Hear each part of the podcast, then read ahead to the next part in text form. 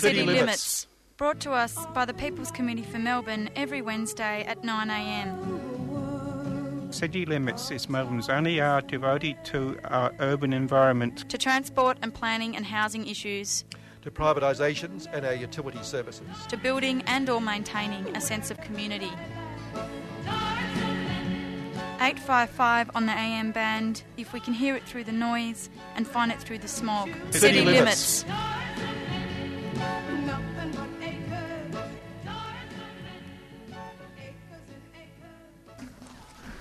You're listening to City Limits on 3CR 855 AM. How are you doing, Kevin? I'm going well, Corey, and welcome back. You were a lot better than last week, obviously. Yes, much less vomit. that's good. Although this program probably causes that with a few listeners too, but that's another question. Uh, it, uh, yeah, go. You know how like every little sniff and and, and cough or whatever is, is amplified in the in the microphones. The vomit would have been Oh, particularly bad. and you would have had, it would have made up for the tea thing anyway, wouldn't it? when you spilt some tea around the place, but you didn't cause any damage that time either, as it turned out. But that's a great little start to the program because I think uh, the program, as usual, will probably create such nausea anyway. Um, in fact, I think you know today being this. Well, actually, it's not the third Wednesday, but we we switched it um, because. The Housing with the Aged Action people couldn't come in last week, but April Bragg is coming in today, and I always feel this is, of all our days in the month, this is the the big day for masochists on this program, Corey. Uh, they all tune in madly. Uh, and today we're going to talk about, we're going to open the program talking about a few, just a few issues because there's quite a few going on. Are you already wearing a hair shirt? Uh, oh, too right. And, um, and then April, um, April's coming in and we'll discuss lots of housing issues, including there seem to be a number of moves, Corey, to uh, for the private sector to get more and more involved in providing housing for the poor, the underprivileged, the unaffordable housing, all that stuff. It's just wonderful to see that the private sector is taking over where government has left off. Well, that really got my goat, but we'll start off by introducing it. You were talking about an article that was in the Fin Review, um, right up front on page 40. Right up front, page 40. That's, that's the property section, you see. Ah, right. Ah, yes. I don't really read the property section. I've got enough While you're houses. telling this, I'll, I'll pour I'll pour a cup of tea. You don't want a cup of apropos of that incident we talked about. No, No. you'll get. Wonder when you'll get round to it again. We'll, we'll get you round to it. Here we go. Yeah, when you start liking hip hop music. you're never going to drink tea again, are you? So, um, so Grocon and Rich Lister Terry Snow Capital Estate Developments are backing a new scheme that seeks to raise 1.8 billion to fund construction of social housing over the next 20 years. So the basic idea is that real estates, those paragons of, of giving and of of wanting to house people at all costs, That's all they talk about. Affordable housing. Yes. So what they're going to do is they're going to write into the contract that something like zero point Zero point one percent. yes of yeah zero point one percent of um, any house sold uh, will go to this fund, which is basically a voluntary tax for the rich. So zero point one percent to put it in um, context, if if a house sold for five hundred thousand dollars, the real estate would uh, give five hundred dollars.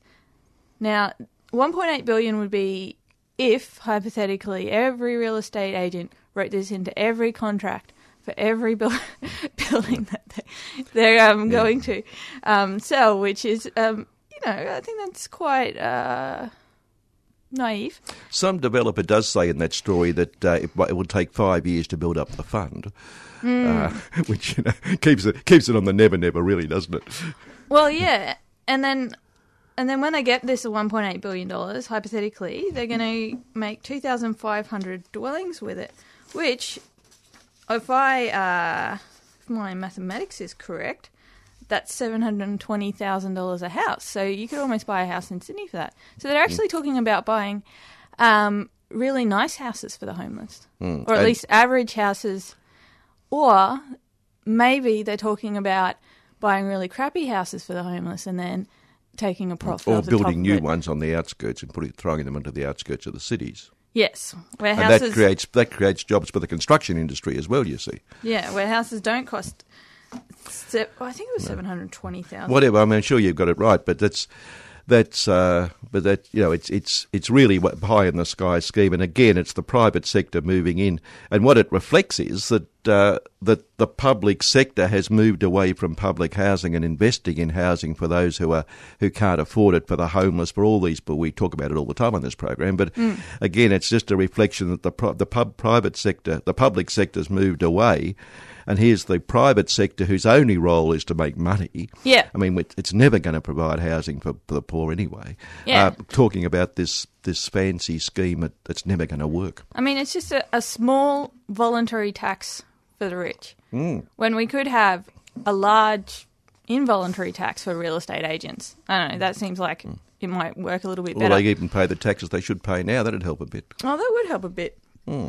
Also, um, so they were going to give the money, not building the houses themselves, but give the money to pre-existing um, uh, providers of houses for of social housing, and they were talking they um, for-profit companies were not excluded. No, not, certainly not. Certainly not. And I was having a look. Um, so the people behind this this um, amazing scheme are Big Issue. Um, you know that magazine you Yeah. you see homeless people. Yeah, that, that's the disappointing aspect of that story. There's a couple of developers in them, and then you've got Telstra and a few other big companies speaking on behalf of Big Issue, which is also a worry, isn't it? So, the big issue, obviously, is um, Australia's preeminent, longest running social enterprise. And I had a look at what a social enterprise is, and that's an organisation that applies commercial strategies to maximise maximise improvements in human and environmental well-being. So, apply capitalism to the problem that capitalism is creating, basically. So, big issue is the number one best at doing this, apparently, according to their website. Um, and I had a look at the figures, and they didn't really seem that good. Um, so over the last 19 years, they've made $19 million um, for the vendors. Um, so that's million a year. But say, say you know, they didn't make as much in the first year, and they made three million last year or something. Last year they had 540 vendors, so that would be about um, five grand per vendor, which isn't a living. So basically, uh, you know, it seems to me like, I mean, they call themselves a, uh, uh, what is it, a hand up, not a handout. But how can it be a handout when they're working for less than minimum wage? I'll take that as rhetorical. Absolutely take that as rhetorical. And I guess just the whole idea of the social enterprise, you know, it's this neoliberal idea that work is going to help people. But, yeah. but I mean, this work is, you know, selling papers on a corner. You know, surely, surely there are better ways to help people. And there's a dignity thing involved that you, you wear that outfit and you expose yourself as being homeless and, and poverty stricken anyway. Mm. Um, so there's an element of you know of, of beggars having to demean themselves to be beggars, sort of thing, Mm. in that I think, um, which you know, which and um, people do it, but you know, you, you you have to you have to accept, you have to you have to demean yourself to do it in some ways. I think for a lot of people. And I've talked to big issue vendors, and and you know when I ask them about how much money they are actually getting, you know, often they say like thirty dollars a day or something like that. Mm. And then you actually you can make more money begging, and it's easier. so, but I don't know. I just thought it would be interesting to look at the idea of whether or not selling a paper on a street corner wearing this, you know, fluoro outfit is is really helping people like in the best way possible because you know surely um, everyone has a different thing that they're good at, and you know when they say that work helps people, I think that more means meaningful work. I think it does. But they, that, when they say it, they don't mean that, of course. They don't mean meaningful work. When, when the neoliberals say, you know, getting a job on the bottom rung, and even if it's really low paid, gets you into the workforce, and isn't that wonderful? Uh, they don't mean meaningful work at all. They just mean getting in there so you can be exploited and they can make more money. Yeah, basically. That, that, I might be a touch cynical then. people might disagree with my, my terrible comments. But there's there's bloke, um, ex Treasury official, who writes. He always he has always has bodies called the Institute of Public Public Affairs or Institute of Private um, something or other. He's, um, and he writes all the time. Des Moore, um, he, dreadful creature. He he's constantly writing, saying that um, having any job and even the really low paid, and in fact wages are what's costing jobs. You know, if, if wages were lower, everyone would go to get work, and we'd all feel dignified and all that sort of thing. Right. He also doesn't believe t- at all in climate change, by the way. Good. No, no. Good, Good. bloke, Des. Well, I have two more rhetorical questions. Mm-hmm. If And I shall I shall have two more non-answers. if working for a pittance was so good for people, then why did they abolish slavery? Uh, because capitalism needed the currency to keep moving around. Slavery had reached had reached the point where it was no longer no longer profitable. Excellent. Thank you. You had oh, an that answer. wasn't. I had an answer. Sorry, I was, I No, that was great. I'm That was great. I'm going to stop doing that. Sorry, And how have the efforts of I got the, no idea. how have the efforts of the union movement compared to the efforts of social enterprises in Australia in helping people have meaningful work and get out of poverty? Uh, okay. That is- more difficult, let me tell you, way unions are at the moment. But it does, I I do find it annoying because regularly you get stories where people are sprung, you know, Pie Face, and the other week it was um, 7 Eleven, etc. But regularly these companies that are sprung, particularly in hospitality, etc., with young kids for underpaying, not paying, etc. And they're they're generally revealed by the ombudsman, as as as she I think she is called, um, because the people aren't in unions. And you think if they were in unions, that wouldn't happen, or you hope if they were in unions. Although in some of those industries, if they were in the shop assistants union, it might well happen. But um, but nonetheless, it's a reflection on the fact that people aren't in unions, and more and more are therefore getting ripped off. And it does show that the need to be in unions. Um, and it's just a pity that so many people aren't. So, this whole idea of the social enterprise, I think that we come up against schemes like this all the time on city limits. You know, every time the rich want to help the poor. Mm. Yeah, and I just think it's it's you know it's really good actually analyzing what these people are doing and you know how this small involuntary tax on housing is you know really going to help the I think they project 600,000 people will be homeless in the next couple of years. Well, you know, you can bet it's going to keep growing, and Yes. and um, and the um, and uh, the the fact that yeah, as I say, Uh-huh. people people need to be in unions, and uh, that's one of the great reflections. But also, I'm going to raise with April later as well, related to that matter, uh, a, a, parallel proposal which Morrison's been supporting in, in in his former role as social whatever it was, social insecurity, um, and now as treasurer.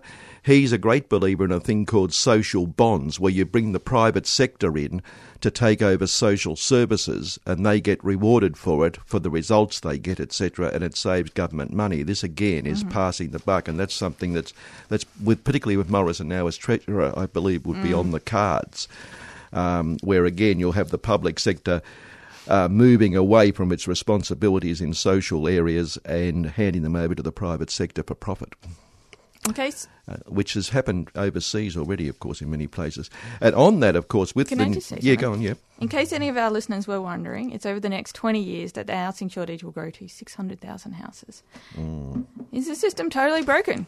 Um, well, that's a simple yes. not, not- that's not rhetorical. All right, back to social bonds.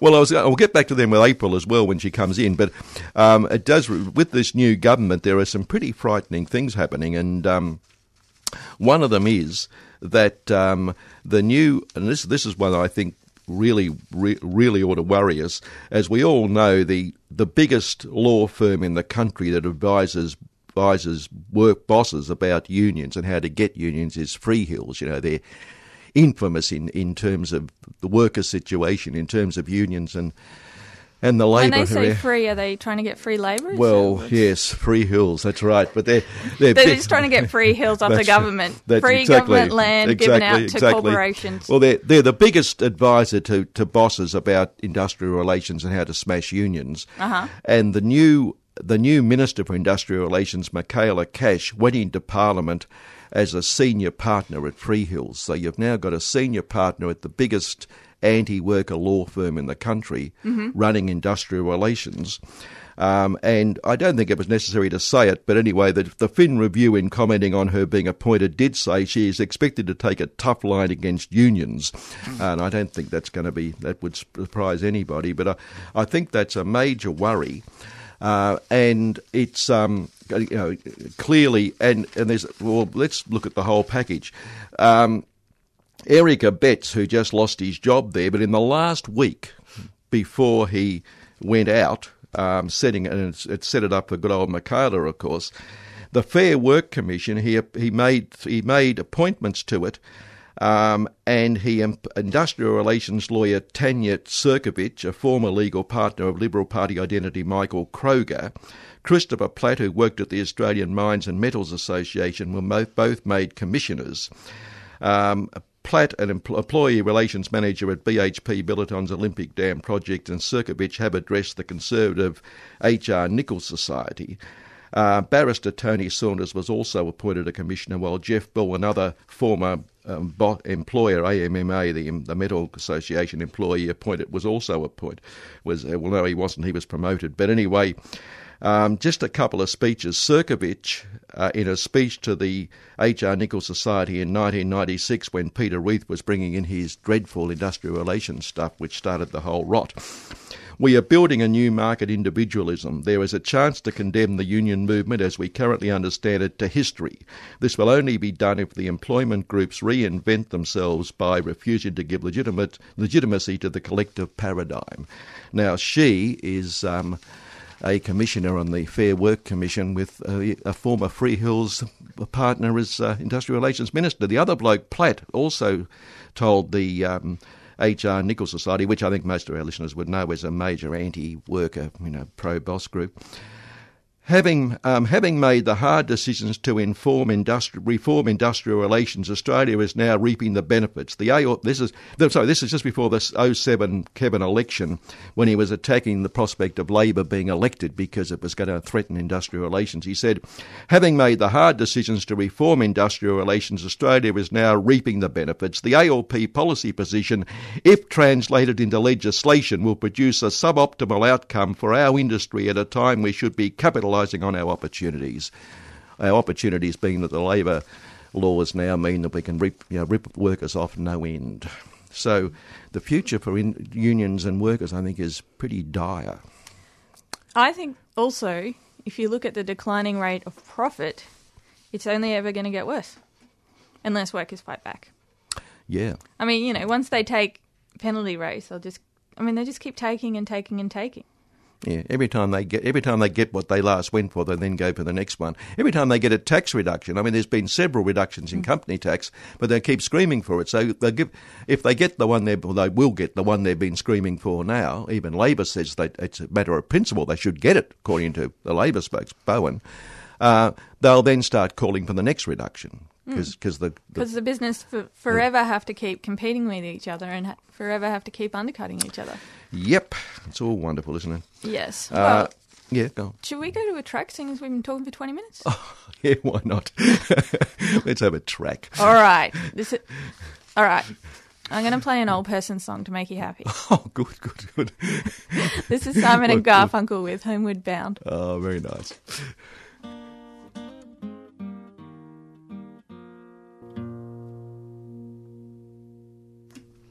You're listening to 3CR, 8.55 a.m. The time is 9.23 and that was Simon and Garfunkel with Homeward Bound. Certainly was. And we just had a caller call in and said, "Yes, we should be talking about market imperialism rather than market individualism." But, yeah, Fair point, anyway, I thought. Yeah, yeah. yeah. And um, well, on that, and I think we, we're obviously having a cheery little program this morning, mm-hmm. which, and wait till we get to housing. This is just the build-up. This is the, this is the preliminary.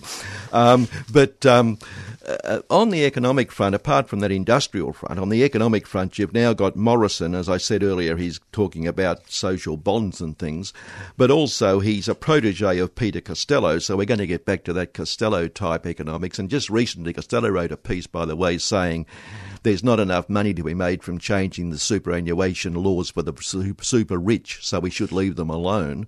Um, so we can see where that's all going, and and working on that. And the, the, the assistant minister who's going to be working on all that tax stuff, etc., is Kelly Dwyer. She's the one whose young child got sworn in accidentally, I think, as a minister a couple of days ago. Um, One of the more competent ministers. they should learn that the daughters didn't do much for Tony Abbott in terms of keeping him in business, so maybe the, the baby was wasted. But anyway, um, Kelly um, also worked for. Um, worked for Costello and now holds his seat. In fact, she replaced him in that seat. And while I said to you earlier, you shouldn't reflect, uh, let her husband reflect who she is or whatever, but her husband's also a merchant banker of some sort. So the breakfast table conversation wouldn't necessarily be reflecting the interests of the working class. no, they wouldn't be uh, discussing the anniversary of the uh, coup in Chile or anything. No, probably not. Well, unless they were saying it in, in positive terms, Oh, obviously. positive, positive. Poor Yeah. old Pinochet got a bad deal, yeah. But anyway, um, uh, so we, between those two, the economic policy is going to also be incredibly conservative, aligned to the fact you've got this woman in industrial relations and you've got these new appointments to the bench that are going to make it even worse. So I just wanted to point that out. The future is going to be absolutely wonderful for, uh, and this this is this is the so-called, uh, you know, everyone says that this is this government's going to be better.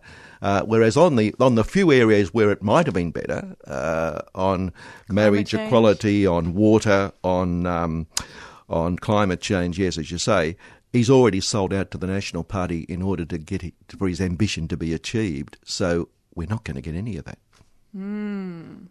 Great. But, but saying that, Mm-hmm. having really Is, um, that, is that a real butt or just a butt butt? having really rich, horrible people in power, I don't think is the biggest determinant of social change. I think the biggest determinant is what people are doing on the ground. So Yeah. as long as we keep fighting, Good on you. that Keep should be up. what matters. That's it. Yes. That's it. Yes. Speaking of which, I went to a rally. Like, Did you go to that rally Sunday? I, I didn't see, but I, no, I because I found a seat near a tree near the stage, and I sat down. So then I, I did march up to Parliament House, uh, but it was a, it was just big enough. But I'm just I want to comment on the fact that Monday again in the Herald Sun, it got about four or five paragraphs at the bottom of a page, right at the back of the book. Uh, no pictures, of course. Uh, whereas if that had, if that if half that number of people had come out on some issue that they support, it would have been all over the front page and everywhere. And or if it had been just a promotion by a big one of the big stores in the city, it, a fashion thing, it would have been all over the Yeah, front it's page. sale. Sale, that's right. But anyway, um, that Are you was that. saying that the mainstream media is biased towards the ruling class? Is that what you're getting at? The mainstream media is the ruling class, as part of it. All right, good, yes. good. Yes, well, it is. I mean, they they're there to they're there. They're part of capitalism to make money. They're not there to genuinely be the the fourth estate watchdog they claim to be. Um, and in their watchdog, well, they do. They certainly are a careful watchdog over their own interests. But that's not quite the same thing, is it? Yes. Another thing um, from our listener Rod and his market imperialism, not market individualism. I wouldn't say that the ruling class even act as individuals. I mean, they seem to be very tight as a as a team. Yeah, it's that point we made. I think we make it on air. I think uh, last week or two we might have pointed out on air that capital, in fact, demands. They talk about global capital now. They say you know capitalism has um, reached the point where yeah, maybe it was okay years ago to have good wages in Australia, but now we have to compete with the rest of the world. We have to compete on tax. That's why they have to keep coming down, except for the GST for the poor, uh, which is the good tax. They keep telling us it's the reasonable tax, fair tax. Um, that globally, by globalisation, they mean capital is global and they can do what they like, including destroy environments across the world, of course. Uh, but but people are not. We're seeing it now with refugees. We see it with our own refugee policy. People are not global. People are, um, unless they need the workers, like four, five, seven visas, where you can rip them off, so you bring them in. But th- but people can't move freely around the world like capital can. So when they talk about globalisation and freedom, they mean the freedom of capital. And of course, in freedom, when when they talk about, in you know, I send it up on the week that was all the time, liberty, freedom, and democracy. But the freedom bit of that freedom is freedom of capital. It's nothing to do with people. They mean freedom of capital and the actions they take around the world are to en- are to maintain the freedom of capital. Simple as that. We have a guest, so April Braggs landed at the door. we are just going to go to a small announcement. let's go to that small announcement. Oh no. Freeze, fellas, you're under arrest. What do I do? Um, call a lawyer? Hello, Fitzroy Legal Service. Mm hmm. Okay, well, if you are arrested, you should make a no comment interview. A no comment interview? Yeah. Well, how do I do that? You say, No comment! To everything? Yes, except your name and address. Every other question you should answer with no comment. So if he asks me what colour my shoes are, I say no comment. Yes, you say, No comment! To everything? Yes, say, No comment. If you are arrested, exercise your right to contact a lawyer and say no comment. Fitzroy Legal Service proudly supporting 3CR. Okay, April Bragg's in the studio. Uh, April Bragg is in the studio. for Housing for the Aged Action Group. Once a month, of course, we have discussions around housing issues. April, um, we we said that what we talked about so far, which was pretty depressing, was just the preface. Really, now we're going to get right into it. but uh, uh, we. We oh actually I'll go, we'll go back to it. But Corey raised the issue. There was an article a couple of days ago in the Financial Review where um, the big issues involved with some of the big development companies, where they talk about people putting aside 0.1 percent um, and and addressing the whole question of affordable housing. I don't know if you heard of Corey's comments on it earlier, but uh, you know, again, it's No, the private Jim. sector moving into where uh, apparently um, governments have no role. Yeah, and it needs closer examination because all the um, schemes so far, whether it be tax incentive schemes um, through the um, National Rental Affordability Scheme, which we'll talk about um, a bit later in a particular incidence, um, that we're some tenants that we're working with, but um, or um, investment funds, because in the end, at at the end of it, there's always still profit that needs to be made. Even the not-for-profit sector needs to, to make profit. And what that actually means on the ground for, for people is the people that it prohibits being able to access that housing. Um, and really, again, that's the the group of people that. Um, you know, on benefits or, um, you know, really casualised work or, you know, very little or no income at all. So, um, you know, people that have been long term homeless and, you know, may not be on benefits for whatever reason um, means that um, they certainly miss out on those schemes because the rent is just too high. And that's been, and, and there really needs to, to be a review um, particularly about all those not for profit or for profit housing arrangements about the people it excludes.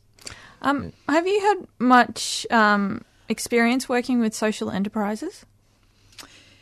Um, um, well, the social housing sector we have, so if you um, put them in that category, I guess, um, because that, that, as we've said time and time again, government's actually not building housing anymore. So um, any grants or you know needing to turn over profit, it is that um, social housing sector that where the majority of housing is coming from. But social social enterprise, in um, I, I suppose you mean people actually. They Um, they apply market principles to um, problems such as homelessness or whatever. on- Only the social housing providers And and have they been that effective? Um, well, that, again, just as I was saying before, it excludes a great number of people, um, and because it does actually have to turn over profit, it really is geared to people that have that higher income. So people on New Start will will never get considered um, for for a property. Um, people on carers benefits or people that um, aren't on a income of around, I, I suppose, that 700, 800 net um, level of, of income every week. So there's a whole range of people that um, are, are, are getting overlooked. Um, they will consider people that are on age pension and disability because they are higher, but depending where they get the funding from, if that's a criteria that they have to look. So when we're looking for social housing properties for our clients, um, and even though there might be, we'd never we'd never consider people on New Start or carers or special benefits because they never get a look in. But if we've got someone on an age pension or a disability, it may mean that um, that they don't get um, considered either because people on on low low to medium incomes will be considered, and that's because they can charge the higher rent. And particularly because they, they can charge rents up to eighty percent of the um, of the market rent. So, of course, in some areas where they're building, um, that, that that's a lot of money.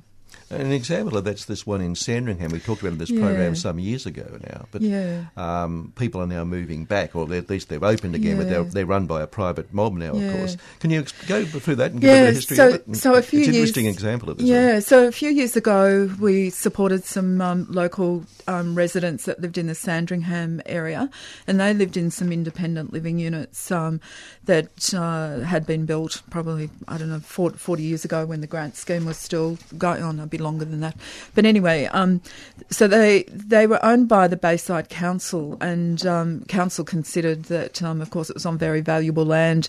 There were starting to um, be a build up of maintenance costs because the properties were old and there'd been very little done to them over the years. Um, but there were a lot of um, there, there was a group of long term residents that that had also been there, you know, over decades.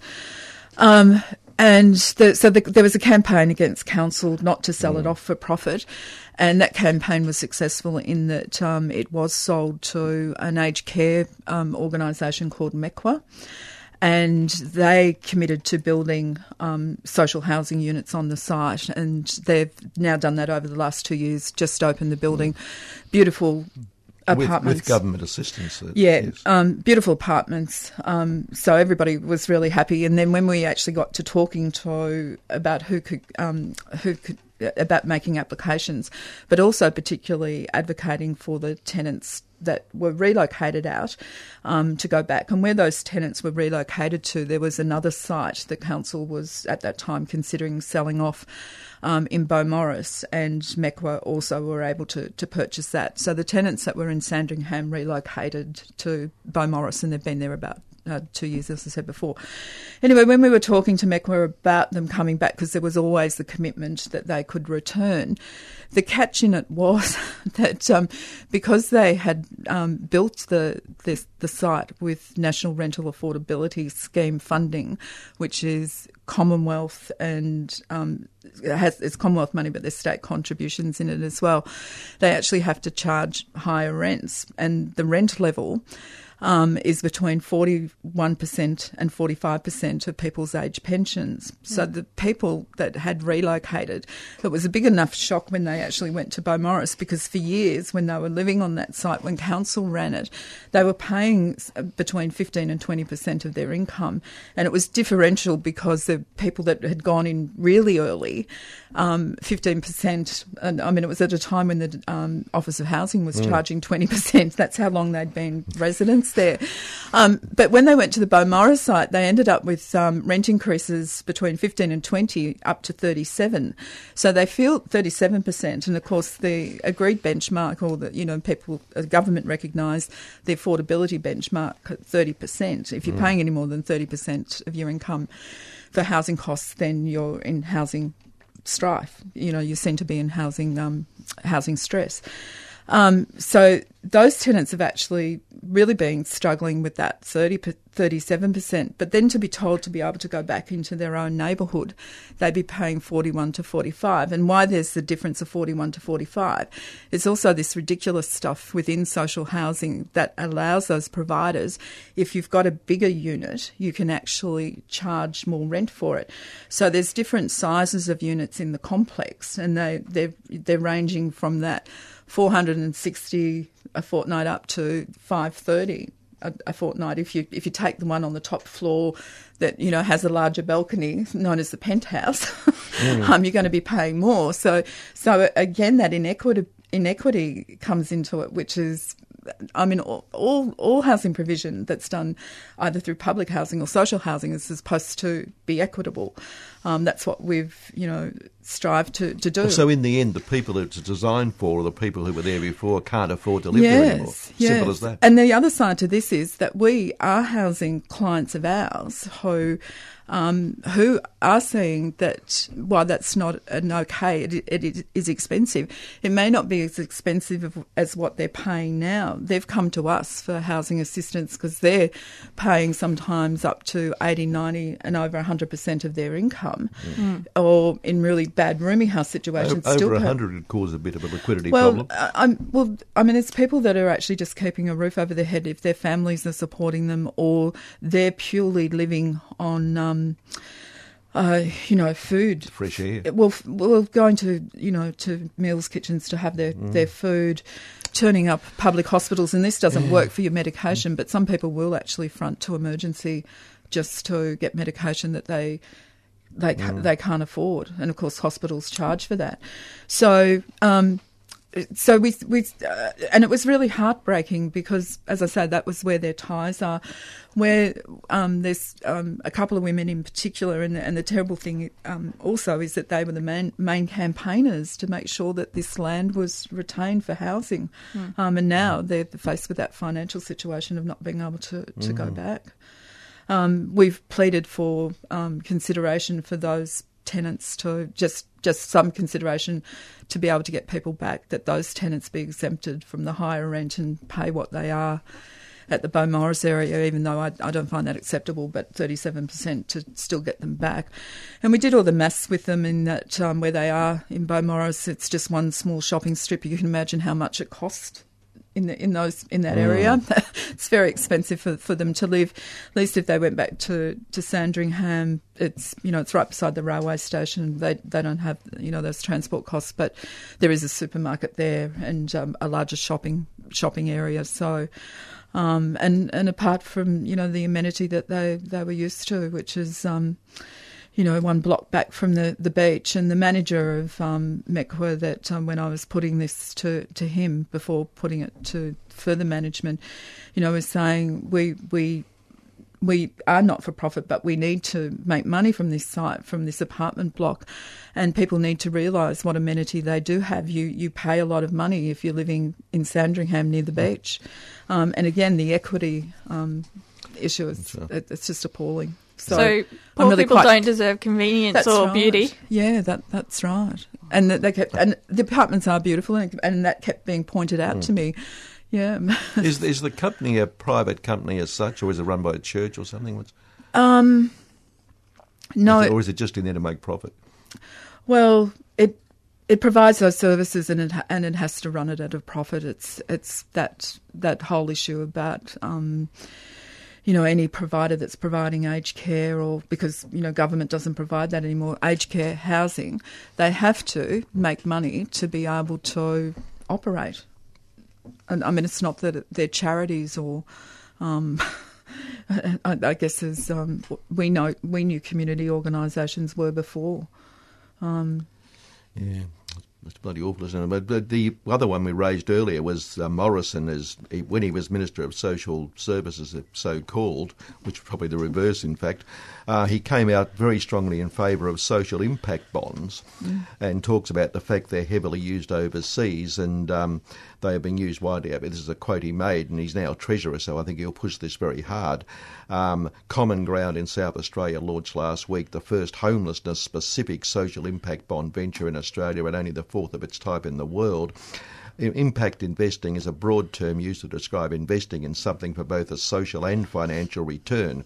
Impact bonds are a sub subset of impact investing and allow governments to outsource the risk associated with programs for tackling social disadvantage. And it goes on to say it is the largest single commitment. This was this one by in South Australia.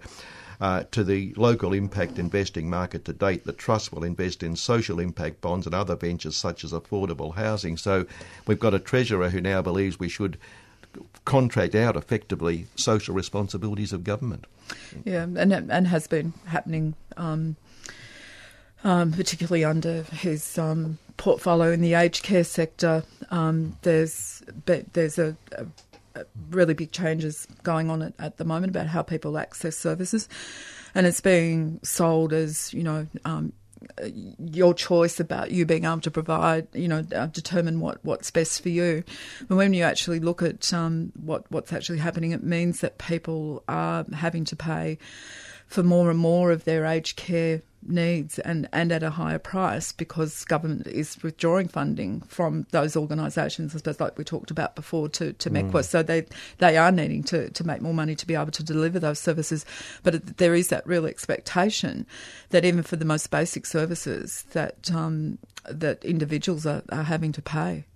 And, and it's actually increased. So the things that you actually and, and it doesn't make any sense in in the long term in lots of ways because I mean we certainly have people that we that we're working with that come to us because they're in um, housing crisis.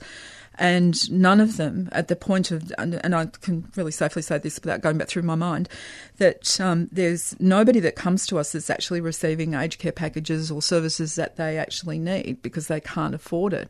And it's not until we actually house them and we know they know what percentage of income they're going to have left after their housing costs, whether they know that they can actually um, afford to to pay for those um, for that care, um, and it, and it's the difference of them being able to live independently or having to be in residential care, which Mm. doesn't make any sense, except to say that nobody goes into residential care these days without paying paying for it. Mm. Um, it's um, it's it's really appalling. Does that, I mean, ob- ob- obviously. Shall, shall we go to a track on that note? Want to go to a track? All right. All right. Um, this is Right Way Home by Saratar. You're listening to 3CR, 8.55 a.m. City Limits, and the time is 9.45.